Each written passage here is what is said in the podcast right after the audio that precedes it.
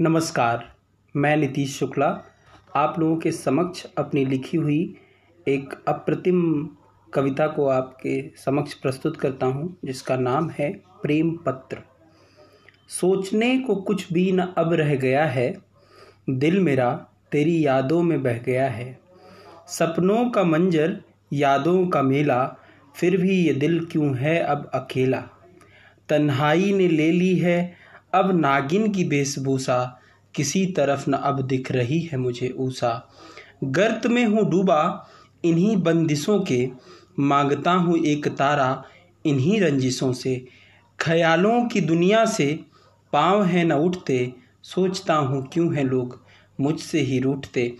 तूफ़ान की झोली से वो फूल कैसे लाऊं, अपनी यादों से तुझे अब कैसे मिटाऊं?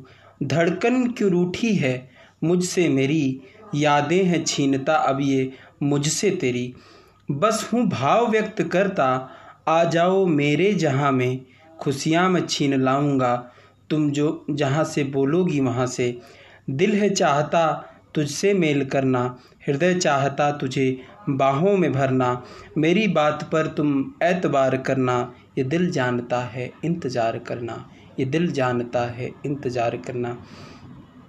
यहाँ पे एक लाइन में आई है तन्हाई ने ले ली है नागिन की वेशभूषा जो तन्हाई है मेरी वो इस तरह है कि नागिन की तरह जहर उमड़ रही है और किसी तरफ़ मुझे ऊषा ऊषा मतलब प्रकाश की एक भी किरण मुझे तुम्हारे बिना नहीं दिख रही हैं। इसमें दो पंक्तियाँ आई हैं तूफ़ान की झोली से वो फूल कैसे लाऊं? अपनी यादों से अब तुझे कैसे मिटाऊं? तुम्हें अप, अपनी यादों से मिटाना तूफ़ान से फूल को लेके आने के बराबर है। इसलिए इसलिए कवि चाहता है कि वह अपनी प्रेमिका, उसकी प्रेमिका जो है, वो उसका प्रेम पत्र स्वीकार कर ले, उसके प्रेम संबंध को स्वीकार कर ले।